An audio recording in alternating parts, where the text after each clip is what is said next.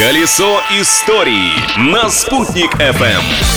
Всем большой солнечный привет! Сегодня 22 мая. Ух, как этот день наследил в истории! Сейчас будем убираться, э, то есть разбираться. Юлия Санвердина у микрофона, вы у радиоприемников. Начинаем!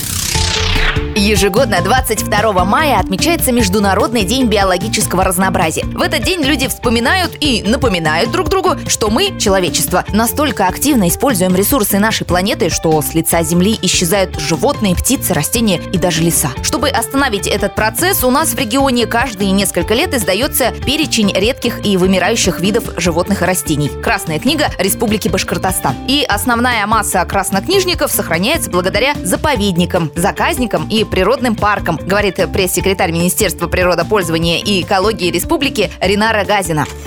Особенно эффективными в деле охраны растительного и животного мира являются особо охраняемые природные территории. То они позволяют сохранять редкие виды растений и животных в их естественной обстановке, и при этом на достаточно большой площади. В республике находится 214 особо охраняемых природных территорий различных категорий. Это же очень большие цифры, да? Да-да-да, у нас э, преимущество в этом направлении.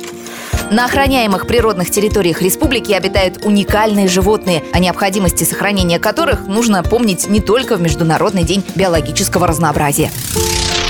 А еще в этот день, 22 мая 1996 года, началась, можно сказать, победная серия нашего родного хоккейного клуба «Салават Юлаев». В этот день в Уфимском дворце спорта «Салават Юлаев» впервые завоевал по-настоящему почетную награду – бронзу чемпионата России. В тяжелом овертаймовом бою наши хоккеисты все же отыграли бронзовые медали у «Металлурга». Личность дня.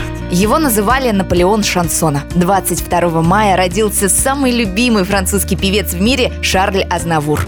Вечная любовь всесильнее бездажна, И путь один свозад ведет она,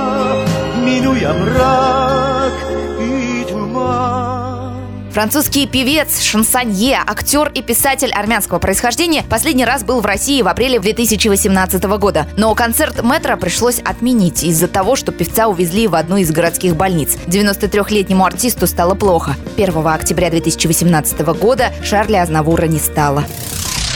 Около трех минут вашего времени только что было потрачено на все эти исторические факты. Но согласитесь, оно того стоило. Продолжим знакомиться со знаменательными событиями дня завтра в то же время. Юлия Санбердина, Спутник ФМ.